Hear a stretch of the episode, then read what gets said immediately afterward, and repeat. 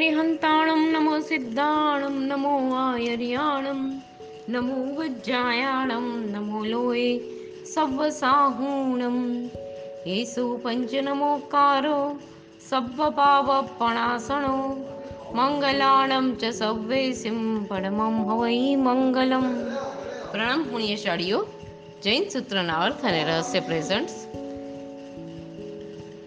હવે આપણે આજે લઈએ છીએ પાંચમી ગાથા. ગાથા લઈએ છીએ. નાણમ ચ દંસણમ ચેવ, ચરિતમ ચ તવોત્તહા, વિરિયમ ઉ ગોય એયમ જીવસ લખાણમ. હવે એનો ગાત એના શબ્દાર્થ.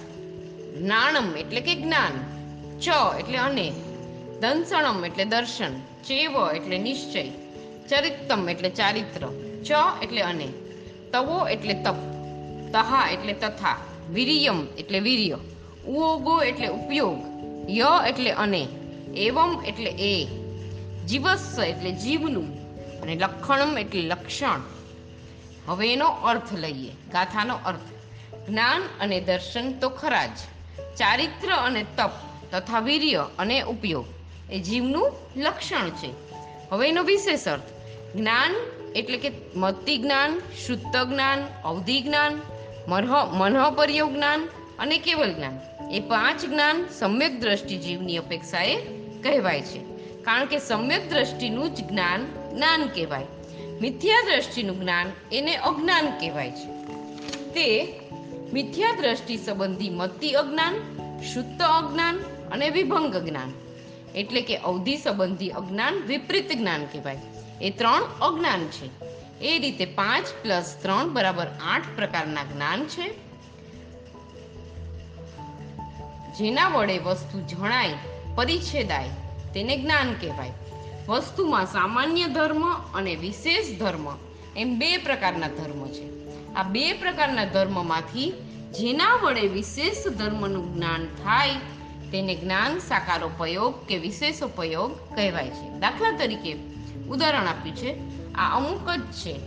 એવું જ્ઞાન અથવા આ ઘડો છે. લાલ છે. અમદાવાદમાં બન્યો છે. આનો માલિક અમુક છે.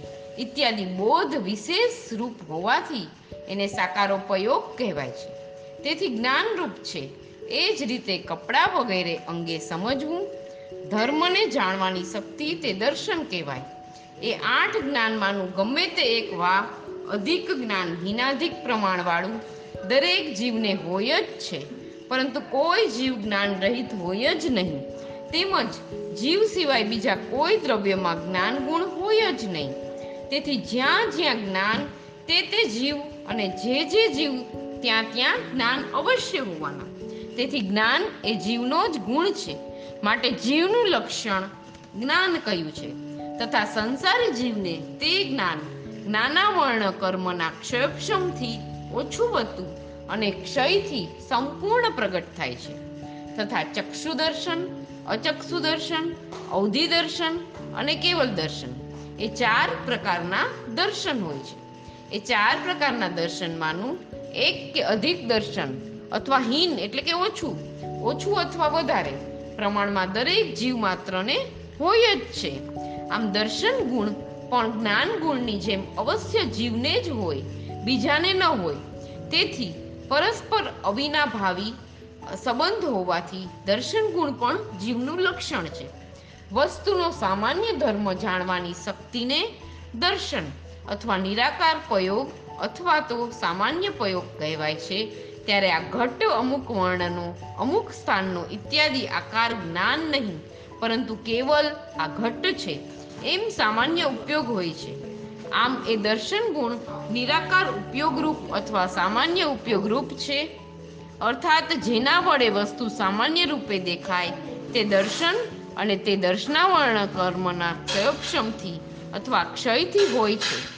અહીં છદ્મસ્થને પહેલાં અંતર્મુહૂર્ત સુધી દર્શનોપયોગ હોય અને ત્યારબાદ અંતર્મુહૂર્ત જ્ઞાનોપયોગ હોય છે. એ પ્રમાણે દર્શનોપયોગ અને જ્ઞાનોપયોગ. અંતર્મુહૂર્ત, અંતર્મુહૂર્તને આંતરે વારંવાર પ્રાપ્ત થયા જ કરે છે. અને કેવલી ભગવંતને પ્રથમ સમયે કેવલ જ્ઞાનરૂપ જ્ઞાનોપયોગ અને બીજે સમયે કેવલ દર્શનરૂપ દર્શનોપયોગ, એ પ્રમાણે એક એક સમયને આંતરે સાદી અનંતકાળ સુધી ચાલુ રહે છે. સિદ્ધત્વ પ્રાપ્તિના પ્રથમ સમયે જ્ઞાનોપયોગ જ વર્તતો હોય છે. એ પ્રમાણે ઉપયોગની પરાવૃત્તિ તે જીવનો સ્વભાવ જ છે. હવે એક શંકા થાય છે આમાં. આપણને પણ થાય. કે દર્શન એટલે સામાન્ય ઉપયોગ અને જ્ઞાન એટલે વિશેષ ઉપયોગ. એ બંને ઉપયોગ જીવનું લક્ષણ જ છે. એમ કહીને ફરી ઉપયોગને પણ જીવના લક્ષણ તરીકે આગળ જુદો કહેશે. તો એ ત્રણેયમાં કેવા પ્રકારનો ફરક છે? ભિન્નતા શું છે એમાં? તો જવાબ આપે છે કે કહે છે, હે જિજ્ઞાસુ, જ્ઞાન, દર્શન અને ઉપયોગ એ ત્રણ વાસ્તવિક રીતે સર્વથા ભિન્ન નથી, કારણ કે જીવનો મૂળ ગુણ ઉપયોગ છે. પરંતુ એ ઉપયોગ જ્યારે વસ્તુના વિશેષ ધર્મ ગ્રહણમાં પ્રવર્તતો હોય, ત્યારે તે જ્ઞાન કહેવાય. અને વસ્તુના સામાન્ય ધર્મ ગ્રહણમાં પ્રવર્તતો હોય, ત્યારે એ જ ઉપયોગ દર્શન કહેવાય. એ પ્રમાણે જ્ઞાન, દર્શન અને ઉપયોગ, જો કે સર્વથા ભિન્ન નથી તો પણ સર્વત્ર જ્ઞાનનું મહાત્મય અતિશય હોવાથી જ્ઞાનની મુખ્યતા દર્શાવતા જીવના વિશેષ ઉપયોગરૂપ જ્ઞાનને છ લક્ષણમાં સર્વથી પહેલું કયું દર્શન એ પ્રાથમિક અને સામાન્ય ઉપયોગ છે, માટે તેને બીજું લક્ષણ કયું છે. અને સર્વ સિદ્ધાંતોમાં અને પ્રસિદ્ધિમાં પણ જીવના ગુણ, જ્ઞાન, દર્શન આદિ કહેવાય છે. વળી જ્ઞાનોપયોગ જ્ઞેય એટલે જાણવા પદાર્થ જાણવાનું પદાર્થનો સંબંધ થવા છતાં પણ તરત પ્રથમ સમયે નથી થતો. પરંતુ પ્રથમ સમયથી જ્ઞાન માત્રા વૃદ્ધિ પામતા પામતા અંતર્મુહૂર્ત કાળ પછી જે નિશ્ચિત અથવા વિશિષ્ટ અવબોધ થાય છે તેને જ્ઞાન કહેવાય છે. અને તે બીજા અંતર્મુહૂર્ત સુધી જ ટકી રહે છે. એમાં પહેલા અંતર્મુહૂર્ત સંબંધી જે અનિશ્ચિત અથવા અવિશિષ્ટ બોધ તે દર્શન છે. ભગવતી સૂત્રનો ભાવાર્થ દ્રવ્યલોક પ્રકાશમાં કહ્યું છે કે તે છદ્મ- છદ્મસ્થના દર્શન જ્ઞાનની અપેક્ષાએ સંભવે છે. જ્ઞાન વસ્તુમાં રહેલા વિશેષ ધર્મની જાણવાની આત્મામાં રહેલી શક્તિ, તે જ્ઞાન. વસ્તુમાં રહેલા સામાન્ય ધર્મને જાણવાની આત્મામાં રહેલી શક્તિ, તેને દર્શન કહેવાય. અને તે બંને શક્તિઓનો વ્યાપાર, એનો ઉપયોગ કરવાનો, વ્યાપાર એટલે વપરાશ એટલે કે ઉપયોગ કરીને.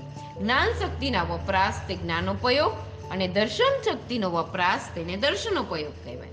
તથા ચારિત્ર હવે આવ્યું. તે સામાયિક છેદોપસાંપનીય પરિહાર વિશુદ્ધિ, સૂક્ષ્મ સંપરાય, યથાખ્યાત, દેશવીરતિ અને અવિરતિ એ સાત પ્રકારના ચારિત્ર બતાવ્યા છે. એ ચારિત્ર ભાવથી હિંસાદિક અશુભ પરિણામથી વિરક્ત થવા રૂપ છે અને દ્રવ્યથી વ્યવહારથી અશુભ ક્રિયાના નિરોધ એટલે કે ત્યાગરૂપ છે. એ સાત ચારિત્રમાંનું કોઈ એક ચારિત્ર ઓછા વત્તા પ્રમાણમાં દરેક જીવને હોય જ છે અને જીવ સિવાય બીજા કોઈ દ્રવ્યોમાં એ ન હોય. માટે ચારિત્રને જીવનું લક્ષણ કહ્યું છે.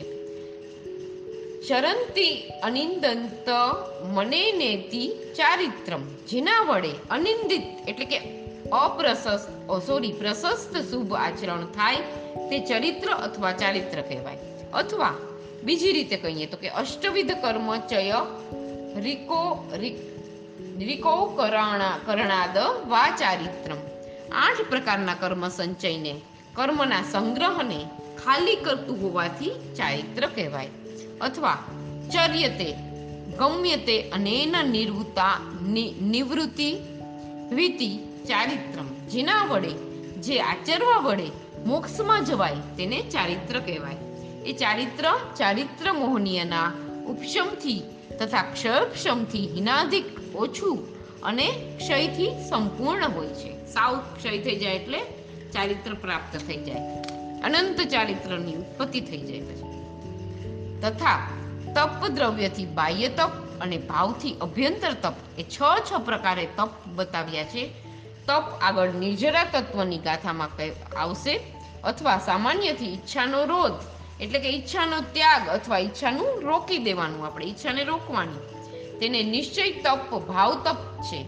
તે ઈચ્છાના નિરોધ કરવાના કારણરૂપ અથવા અભ્યાસરૂપ અનશન, ઉપવાસ આદિ તપ, દ્રવ્ય વ્યવહાર તપ છે. એ તપના ભેદોમાંથી કોઈ પણ ભેદવાળો તપ જીવને જ હીન કે અધિક પ્રમાણમાં હોય છે. આમ તે જીવ દ્રવ્યમાં જ મળે છે, પરંતુ અન્ય દ્રવ્યમાં નહીં, માટે તપ એ જીવનું લક્ષણ છે. આઠ પ્રકારના કર્મને જે તપાવે, જે બાળે, તપાવે એટલે કે બાળે, તેને તપ કહેવાય. અથવા માંસ રસ, અસ્થિ, મજ્જા, માંસ, રુધિર, મેદ અને શુક્ર. એ રસાદી સાત ધાતુઓ અથવા કર્મો જેના વડે તપાવાય, બળાય તે તપ કહેવાય. એ તપ મોહનીય અને વીર્યાંતરાય એ બે કર્મના સહચારી ક્ષયપક્ષમથી ઓછું અને સહીથી સંપૂર્ણ પ્રગટ થાય છે. તપ કર્મોથી છૂટવા, સ્વ એટલે કે સ્વરૂપ તરફ બળપૂર્વક જવા માટે આત્માનો જે પ્રયત્ન તથા વીર્ય એટલે જોમ, ઉત્સાહ, બળ, પરાક્રમ, શક્તિ ઇત્યાદિ કહેવાય છે. એને વીર્ય કહેવાય. હવે આ વીર્યના બે પ્રકાર છે. એમાં કરણ વીર્ય અને લબ્ધિ વીર્ય. તો મન વચન કાયાના આલંબનથી પ્રવર્તતું વીર્ય, તેને કરણ વીર્ય એટલે કે ઇન્દ્રિય વડે આપણને વીર્ય પ્રાપ્ત થયું. એને કરણ વીર્ય કહેવાય. અને જ્ઞાન, દર્શન આદિના ઉપયોગમાં પ્રવર્તતું આત્માનું સ્વાભાવિક વીર્ય, આત્માની દ્રષ્ટિએ જે વીર્ય પ્રગટ થયું, એને લબ્ધિ વીર્ય કહેવાય. અથવા આત્મામાં શક્તિ રૂપે રહેલું વીર્ય, તે લબ્ધિ વીર્ય. અને વીર્યની પ્રવૃત્તિમાં નિમિત્તભૂત મન, વચન અને કાયારૂપ કરણ સાધન તેને કરણ વીર્ય. આ બીજી રીતનું છે. જુદી જુદી રીતે એક્ઝામ્પલ આપીને આપણને સમજાવે છે કે આપણને અંદર ઉતરી જાય. એના માટે આ વારંવાર તમને બે, ત્રણ વાર આમાં અર્થ બતાવે છે. એનું કારણ એ જ છે કે આપણને આ રીતે ન સમજાયું તો આ રીતે આ રીતે નહીં તો આ રીતે. એ રીતે આપણને અંદર ઉતરી જાય. આપણે એમાં ખબર પડી જાય આપણને, સમજાઈ જાય બરાબર.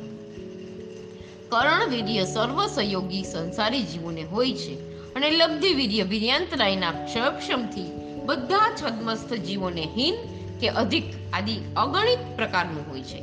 કેવલી ભગવંતને તથા સિદ્ધ પરમાત્માને વીર્યાંતરાય કર્મના ક્ષયથી સંપૂર્ણ અને એક સરખું અનંત લબ્ધિ વીર્ય પ્રગટ થયું હોય છે. એ વીર્ય સર્વ જીવ દ્રવ્યમાં છે તેમજ જીવ દ્રવ્ય સિવાય બીજા કોઈ પણ દ્રવ્યમાં હોઈ શકતું નથી. તેથી વીર્ય ગુણ એ જીવનું લક્ષણ છે. અહીં વી એટલે વિશેષથી, આત્માને ઈષ્યતી એટલે કે તે તે ક્રિયાઓમાં પ્રેરે, પ્રવર્તાવે તેને વીર્ય કહેવાય. હવે હજી અહીંયા એક શંકા બતાવી છે, આપણને ક્વેશ્ચન આવ્યો છે. તો કે વીર્ય જો શક્તિરૂપ હોય, તો પૂતગલ દ્રવ્યમાં પણ છે. કારણ કે પરમાણુ એક સમયમાં લોકના એક છેડાથી બીજા છેડા સુધી સિદ્ધ ગતિવાળો થઈ પહોંચી જાય છે. તો વીર્ય જીવનું જ લક્ષણ કેમ હોઈ શકે? એનો જવાબ આપે છે અહીંયા. તો કે છે કે સામાન્યથી શક્તિ ધર્મ તો બધા દ્રવ્યમાં હોય જ છે. કારણ કે તે વિના કોઈ પણ દ્રવ્ય પોતપોતાની અર્થક્રિયામાં પ્રવર્તી શકતી નથી. માટે તેવા સામાન્ય શક્તિ ધર્મ તે અહીં વીર્ય કહેવાય નહીં. પરંતુ યોગ, ઉત્સાહ, પરાક્રમ ઇત્યાદિ પર્યાયને અનુસરતો જે વીર્ય ગુણ અને તે રૂપ આત્મશક્તિ સમજવી, તે તો કેવલ આત્મદ્રવ્યમાં જ હોય છે. માટે વીર્ય એ જીવનો ગુણ છે. હવે એનો ઉપયોગ આવ્યો. પાંચમું આપણું ઉપયોગ આવ્યું. તો કે છે, તે પાંચ જ્ઞાન અને ત્રણ અજ્ઞાન, ચાર દર્શન, એમ બાર પ્રકારના છે. તેમાં પાંચ જ્ઞાન અને ત્રણ અજ્ઞાન, એમ આઠનો સકારોપયોગ સાકારોપયોગ અને ચાર પ્રકારના દર્શનનો નિરાકારોપયોગ હોય છે. માટે એ સાકાર, નિરાકાર રૂપ બાર ઉપયોગમાં યથાસંભવ ઉપયોગ એક અથવા અધિક તથા હીન અથવા વધુ પ્રમાણમાં દરેક જીવને અવશ્ય હોય છે. તેમજ જીવ સિવાયના અન્ય દ્રવ્યમાં ઉપયોગ ગુણ હોઈ શકે નહીં. માટે ઉપયોગ એ જીવનું લક્ષણ છે. હજી હવે અહીંયા એક ક્વેશ્ચન છે. સૂક્ષ્મ એકેન્દ્રિય આદિ જીવોને જ્ઞાન આદિ કેવી રીતે હોય? આ બહુ સારો ક્વેશ્ચન છે. એ અહીંયા બતાવ્યું છે કે એકેન્દ્રિયાદીને કેવી રીતે જ્ઞાન પ્રાપ્ત થાય? તો અહીંયા એનો આપણને જવાબ આપ્યો છે. સૂક્ષ્મ અપર્યાપ્ત નિગોદ જીવને ઉત્પત્તિના પ્રથમ સમયે પણ મતિશુદ્ધ જ્ઞાનનો અનંતમો ભાગ ઉઘાડો હોય જ છે. અને પ્રથમ સમયે તે એક પર્યાય જેટલું જ શ્રુત જ્ઞાન નહીં, પરંતુ અનેક પર્યાય જેટલું, અર્થાત પર્યાય સમાસ, એટલે કે શુદ્ધ જ્ઞાન હોય છે. માટે તેમાં પણ જ્ઞાન લક્ષણ છે. જો કે તે અતિ અસ્પષ્ટ છે, તો પણ મૂર્છાગત મનુષ્યવત અથવા નિંદ્રાગત મનુષ્યવત કિંચિત જ્ઞાન માત્રા તો અવશ્ય હોય જ છે.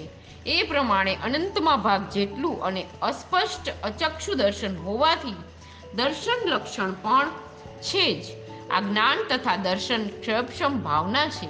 હવે ચારિત્રનું આવરણ કરનાર કર્મ જો કે સર્વઘાતી છે તો પણ અતિ ચઢેલા મહા મેઘના સમયે પણ દિવસ રાત્રિનો વિભાગ સમજી શકાય તેવી સૂર્યની અલ્પ પ્રભા હંમેશ ઉઘાડી જ રહે છે. તેમ ચારિત્ર ગુણનો ઘાત કરતું કર્મ જો કે સર્વઘાતી એટલે કે સર્વથા ઘાત કરનાર કયું છે, તો પણ ચારિત્ર ગુણની કિંચિત માત્ર તો થોડી માત્ર તો ઉઘાડી હોય જ છે. એમ સિદ્ધાંતોમાં સ્પષ્ટ કહ્યું છે. તેથી શું નિગોદને પ્રથમ સમયે અતિ અલ્પ ચારિત્ર ગુણ હોય છે અને તે અવિરતી ચારિત્ર હોય છે. જેમ ચારિત્ર, તેમ તપ ગુણ પણ અલ્પ માત્રાવાળો હોય જ છે તથા આહાર ગ્રહણ આદિ ક્રિયાઓમાં પ્રવર્તતું અતિ અલ્પ વીર્ય પણ હોય છે અને તે અસંખ્યાત ભેદે હિનાધિક તરતમતાવાળું એટલે ફેરફારવાળું હોય છે. તરતમતા એટલે ફેરફાર. તેથી જ કર્મ પ્રકૃતિ વગેરે ગ્રંથોમાં નિગોદ જીવને પણ વીર્યાંતરાયના ક્ષયક્ષમથી અપર્યાપ્ત અવસ્થા સુધી નિરંતર અસંખ્ય ગુણવૃદ્ધિવાળા યોગસ્થાનો યોગ સ્થાનો પ્રતિ સમય પ્રાપ્ત થાય છે. એમ કહ્યું છે, વળી જો જ્ઞાન દર્શન છે, તો તેના વ્યાપાર રૂપ ઉપયોગ લક્ષણ અવશ્ય હોય જ છે. પ્રમાણે જેમ સૂક્ષ્મ એકેન્દ્રિય અપર્યાપ્તતામાં છ લક્ષણો કયા આ રીતે ચૌદે જીવભેદમાં યથાસંભવ છ લક્ષણો સ્વયં વિચારવા જેવું છે. હવે આપણે આવ્યા ગાથા છઠ્ઠી. આહાર શરીરિંદ્રિય પજ્જતિ આણ પાણ ભાસ મણે ચૌપંચ પંચ છપ્પીય ઇગ વિગલાસનની સન્નીણમ. હવે એનો શબ્દાર્થ, એનો અર્થ લઈએ આપણે. તો કે આહાર એટલે આહાર, શરીર એટલે શરીર. આણપાણ એટલે કે શ્વાસોશ્વાસ. ભાસ એટલે ભાષા. મણે એટલે મન ચૌ એટલે ચાર, પંચ એટલે પાંચ. ઇન્દ્રિય એટલે ઇન્દ્રિય, પદ્ધતિ એટલે પર્યાપ્તિ, છપ્પી એટલે છ ઇગ એટલે કે એકેન્દ્રિય જીવને, વિકલ એટલે વિકલેન્દ્રિયને, અસન્ની એટલે અસન્ની પંચેન્દ્રિયને, સન્નિણમ એટલે સન્ની પંચેન્દ્રિય. હવે એનો ગાથાનો અર્થ લઈએ આપણે. આહાર, શરીર, ઇન્દ્રિય એ ત્રણ ખાસ શ્વાસોશ્વાસ, ભાષા અને મન પર્યાપ્તિઓ છે. એકેન્દ્રિય જીવોને વિકલેન્દ્રિય જીવોને અવસનની પંચેન્દ્રિયોને અને સંઘની પંચેન્દ્રિયોને ચાર, પાંચ પાંચ અને છ. આ રીતે અનુક્રમે પર્યાપ્તિઓ હોય છે. હવે વિસ્તૃતમાં સમજીએ આપણે.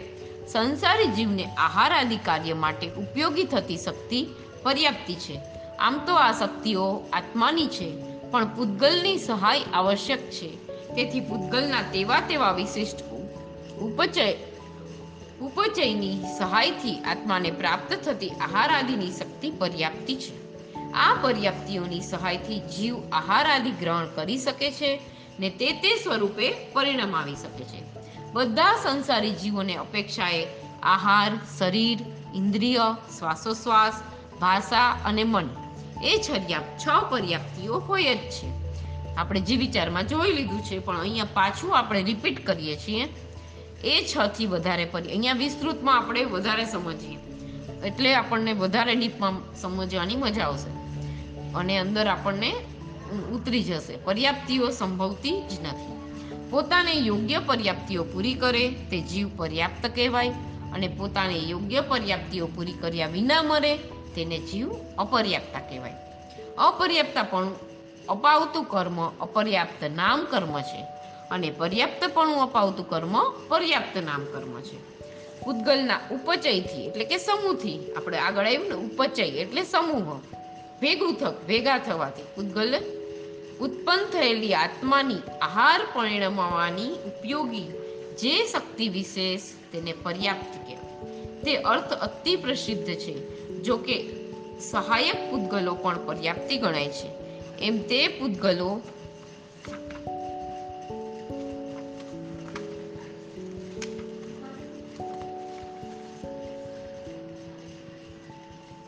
તે પૂતગલો રીતે તૈયાર થઈ જવા કે જેના સહારે હવે જીવ આહારાદી કરી શકે, તે તૈયાર થવું એ પણ પર્યાપ્તિ કહી શકાય.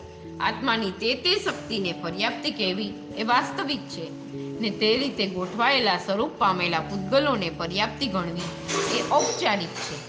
તે આહાર પર્યાપ્તિ આદિ છ પર્યાપ્તિઓનું યત્કિંચિત સ્વરૂપ મનુષ્યના તથા તિર્યંચના ઔદારિક શરીરે સંભવી પર્યાપ્તિઓને અનુસરીને કહીએ છીએ તે આ પ્રમાણે બતાવ્યું છે અહીંયા.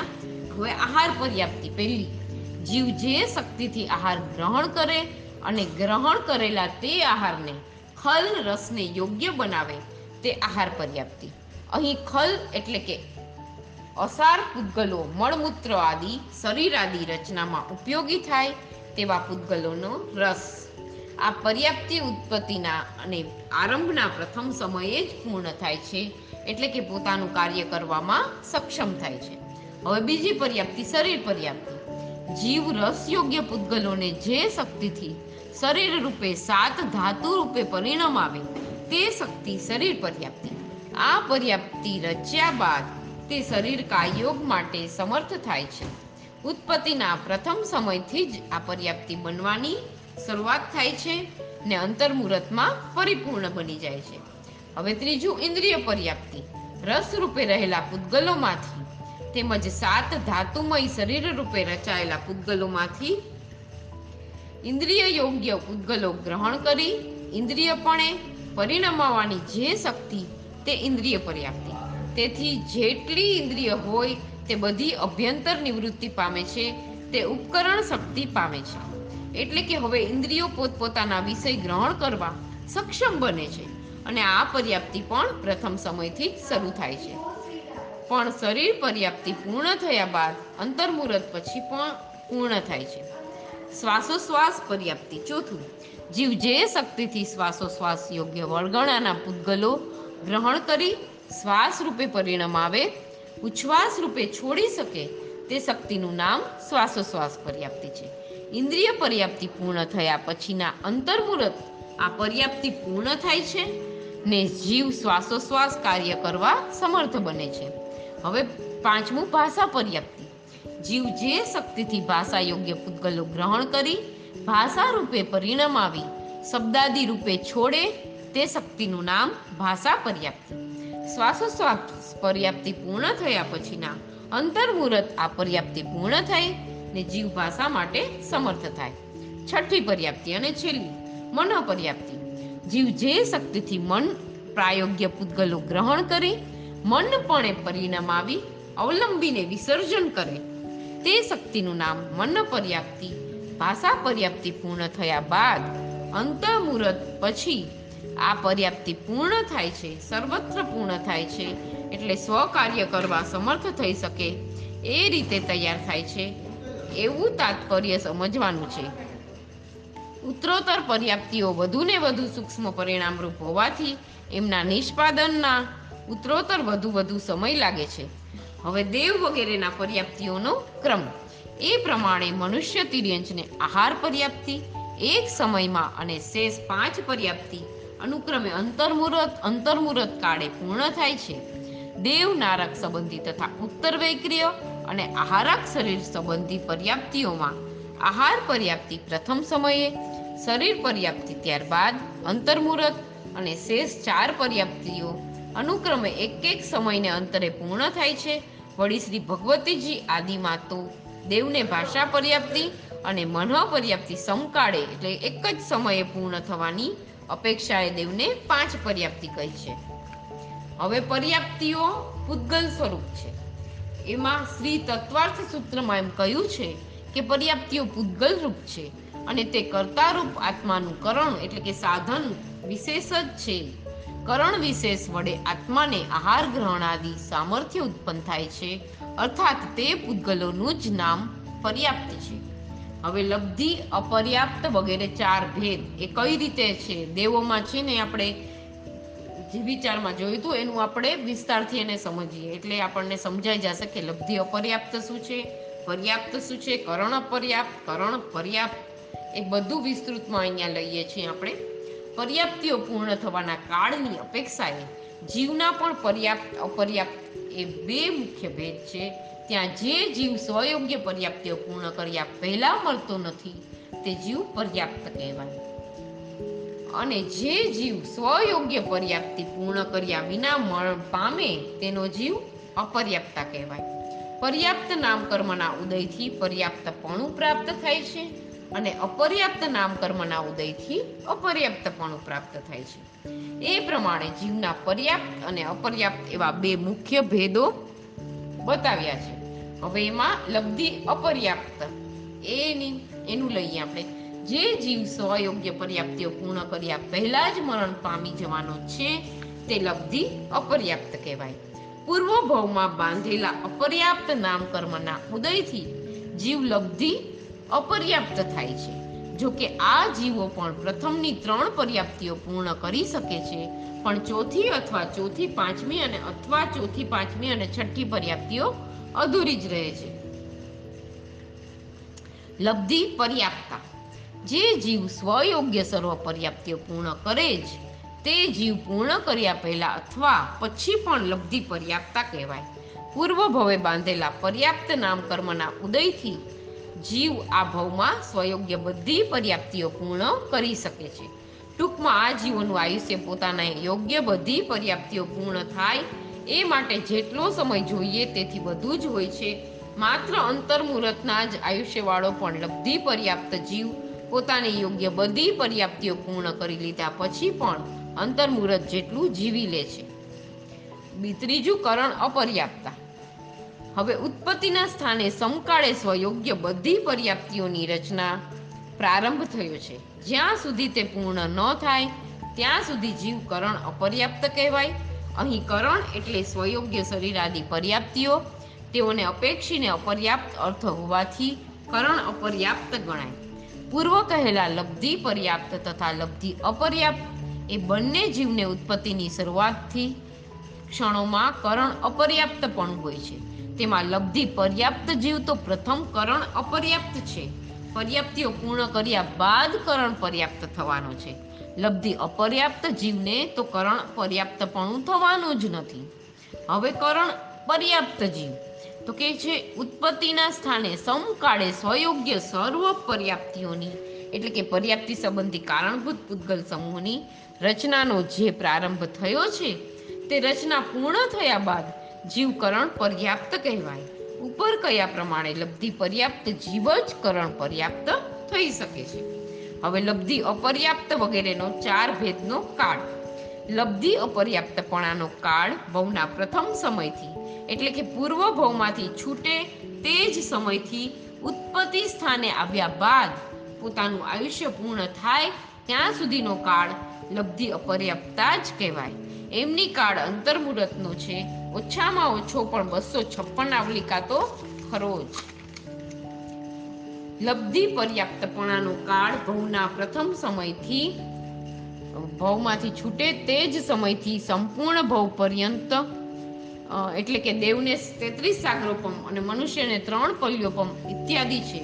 કરણ અપર્યાપ્તાપણાનો કાળ ભવના પ્રથમ સમયથી સ્વયોગ્ય બધી પર્યાપ્તિઓ પૂર્ણ ન કરે ત્યાં સુધી.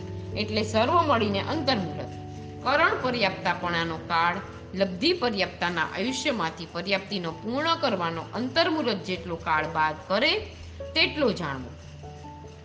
લબ્ધિ અપર્યાપ્તા ચાર ભેદોનો પરસ્પર સંવેગ બતાવે છે. જે લબ્ધિ અપર્યાપ્ત છે, તે કરણથી પણ અપર્યાપ્ત જ હોય. હવે બીજું બતાવે છે. જે લબ્ધિ પર્યાપ્ત છે, તે કરણથી પણ પર્યાપ્ત કે અપર્યાપ્ત બંને હોઈ શકે છે.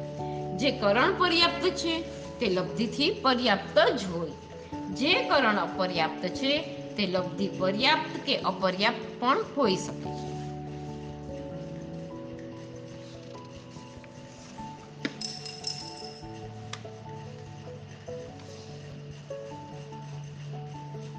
પર્યાપ્તિઓનો પ્રારંભ સમકાળે અને પૂર્ણતા અનુક્રમે.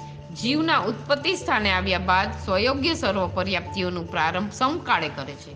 પરંતુ પૂર્ણતા અનુક્રમે જ થાય છે. કારણ કે તેજસ કારમળ શરીરના બળથી આત્માએ ઉત્પત્તિ સ્થાનમાં પ્રથમ સમયે જ પૂતગલો ગ્રહણ કર્યા. તે જ તે જ પ્રથમ સમયે ગૃહિત પૂતગલો દ્વારા એ જ પૂતગલોને તથા હવેથી ગ્રહણ કરતા પૂતગલોને ખલ રસ રૂપે જુદા પાડવાની શક્તિ પ્રાપ્ત થઈ. તે આહાર પર્યાપ્તિની પૂર્ણતા થઈ. પરંતુ એ પ્રથમ ગૃહિત પૂતગલોથી શરીર વગેરેની પણ કંઈક અંશે રચના થઈ છે. એટલે પ્રથમ સમય ગૃહિત પૂતગલો પ્રથમ સમયે જ કેટલાક ખલપણે કેટલાક રસપણે એટલે કે સાત ધાતુ યોગ્ય, કેટલાક ઇન્દ્રિયપણે કેટલાક ઉચ્છ્વાસ કાર્યમાં સહાયક રૂપે સાત ધાતુ મેં તમને બતાવીને રુધિ રસ, અસ્થિ, મજ્જા વીર્ય આ બધું ભેગું થાય એટલે એ સાત ધાતુ બને છે. કેટલાક ઇન્દ્રિયપણે, કેટલાક ઉચ્છ્વાસ કાર્યમાં સહાયક રૂપે, કેટલાક ભાષા કાર્યમાં સહાયક રૂપે, કેટલાક મન કાર્યમાં સહાયક રૂપે પરિણમ્યા છે. અને તેટલા અલ્પ અલ્પ પૂતગલો દ્વારા આત્માને તે તે કાર્યમાં કંઈક કંઈક અંશે શક્તિ પ્રાણ થઈ છે. તેથી સર્વ પર્યાપ્તિઓ સમકાળે પ્રારંભાય છે, એમ કહેવાય છે. અને પૂર્ણતા તો અનુક્રમે જ થાય છે તેનું કારણ પર્યાપ્તિઓનો અર્થ વાંચવાની સહેજ સમજાઈ જાય છે. છ પર્યાપ્તિઓ અનુક્રમે સૂક્ષ્મ અને સૂક્ષ્મતર છે. પર્યાપ્તિઓ સમકાળે પ્રારંભવા છતાં પણ અનુક્રમે પૂર્ણ થવાનું કારણ એ છે કે એમાંની પહેલી આહાર પર્યાપ્તિ સ્થૂલ છે. બીજી શરીર પર્યાપ્તિ તેથી સૂક્ષ્મ છે. ત્રીજી પર્યાપ્તિ યાવત છઠ્ઠી તેથી પણ અધિક સૂક્ષ્મ સૂક્ષ્મ છે. અને અનુક્રમે વધુ વધુ પૂતગલ સમૂહ વડે તે તે પર્યાપ્તિઓની સૂક્ષ્મતા બની બની શકે છે અને વધુ વધુ પૂતગલ સમૂહ મેળવવામાં કાળ પણ વધુ વધુ જ લાગે છે. જેમ એરસેર રૂ કાંતવા, છ કાંતનારીઓ એક સાથે કાંતવા માંડે, તો પણ જાડું સૂતર કાંતનારી કોકડું વહેલું પૂર્ણ કરે અને અધિક અધિક સૂક્ષ્મ સૂતર કાંતનારી કોકડું ઘણા વિલંબે પૂર્ણ કરે છે. તેમ પર્યાપ્તિઓની પૂર્ણતાના સંબંધમાં પણ જાણવાનું છે. હવે પ્રાણનું કારણ પર્યાપ્તિ છે. તો એ કે છે, વળી આ પર્યાપ્તિઓ પૂર્ણ થવાની જ આગળ સાતમી ગાથામાં આવે છે. જીવના આયુષ્ય સિવાયના દ્રવ્ય પ્રાણો ઉત્પન્ન થાય છે. માટે પર્યાપ્તિ કારણરૂપ છે અને પ્રાણ કાર્યરૂપ છે. કઈ પર્યાપ્તિ કયા પ્રાણ, કયા પ્રાણનું કારણ છે તે પ્રાણના વર્ણનમાં આગળ આવશે. કયા જીવને કેટલી પર્યાપ્તિ હવે એ પ્રમાણે પર્યાપ્તિ સંબંધી વિગત કહીને ચૌ પંચ પંચ છપ્પીય ઇગવિગલાસનની સન્નીણમ એ ગાથામાં બતાવ્યું કયા જીવને કેટલી પર્યાપ્તિ હોય તે બતાવે છે. એકિન્દ્રિય જીવને પહેલી ચાર પર્યાપ્તિ, એટલે કે આહાર, શરીર, ઇન્દ્રિય અને શ્વાસોશ્વાસ. બે ઇન્દ્રિય તે ઇન્દ્રિય ચૌરિન્દ્રિય તથા અસંગની પંચેન્દ્રિય જીવને પહેલી પાંચ પર્યાપ્તિઓ છે.